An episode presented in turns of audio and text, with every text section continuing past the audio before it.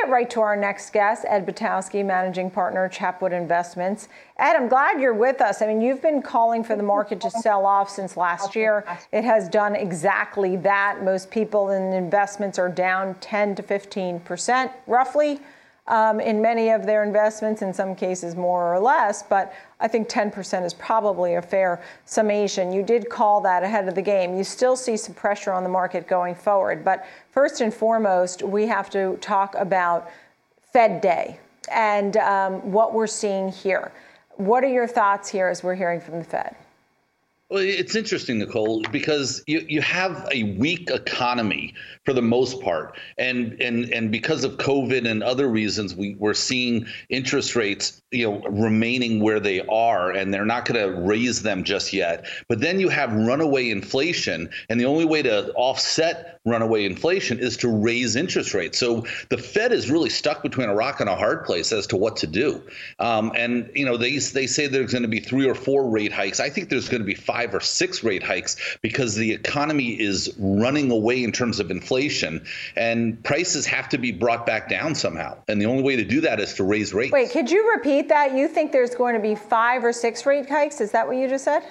Absolutely. I think that, that it's very difficult for the Fed to manage inflation, and inflation is just rampant everywhere. But you have a lot of the GDP numbers are coming in slow. Unemployment numbers, even though the unemployment rate is uh, is relatively low, you still have a lot of people out of work. So you you have really kind of the best or the worst of both worlds because you have a slow economy, but you have runaway inflation, which makes it for modern day stagflation. Mm-hmm, mm-hmm. And uh, what are your thoughts on the NASDAQ, which now has really lost momentum? Uh, we saw it rally. It was up over 3% right after we heard from the Fed, and they did express some concerns about the latest COVID cases and the risks that remain to the economy because of that in particular. But it went from up over 3% to now up close to 2%. So we just lost a full percentage point in just a few seconds. Yeah, and and that's not surprising because you're you're really again looking at growth numbers, and and the Nasdaq is more growth oriented than a value you know play. So you know it's not surprising that the Nasdaq has lost some steam because you're looking at growth on most of the stocks you know for 2022 to be around seven to eight percent, and that's a far cry from the 41 percent that we saw in 2021. So uh, again, I, I'm not you know day to day or minute by minute minute uh, isn't anything we, you know, any of us like to think about. But at the same time, I do believe that the Nasdaq is going to lead the market lower versus value stocks. Mm-hmm. And you have some picks, though. You, you don't think everything is a sell or everybody should run and hide, but you do have some names that you think I see here Palantir, Las Vegas Sands, and Carnival Cruise. Why these three names? Do you like them all equally? Well, I, I kind of like Carnival Cruise Lines uh, the most. I, I just love the idea that people, because I've been on cruises, and as soon as you get off a cruise, you want to re-sign up and go go on another one. And I think people who like to do cruises will find a way, and they're already buying in, and they they already have lots of orders for uh, post-pandemic cruises. And and I believe that that's just an industry that as soon as the pandemic is over, and we're starting to see signs of that, you're start you're going to start seeing people going on cruises.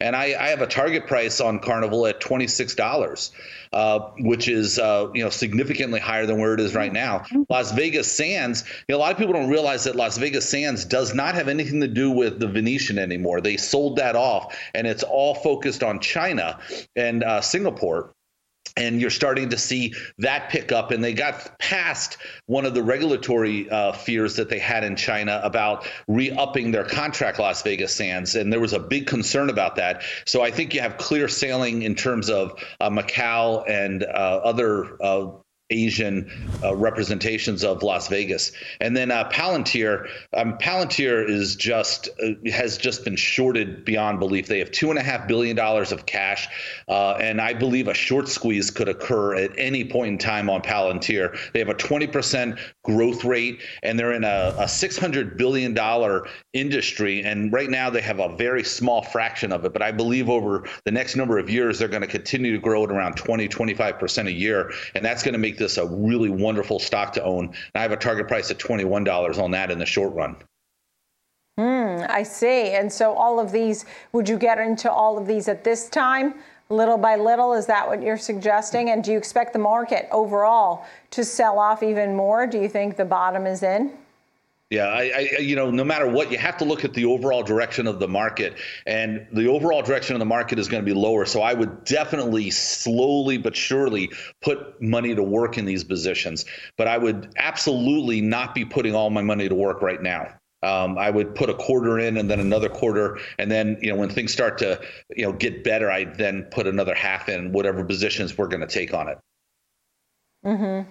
And at least the Fed is trying to give us some predictability. They're continuing the asset purchases. They're telling us when that's going to end. They do see it appropriate to start to raise rates, um, and you know that the balance sheet will be reduced in a predictable manner. So I think that um, the Fed's doing sort of exactly uh, what we anticipated at this point. Thank you so much. Great to see you, Ed.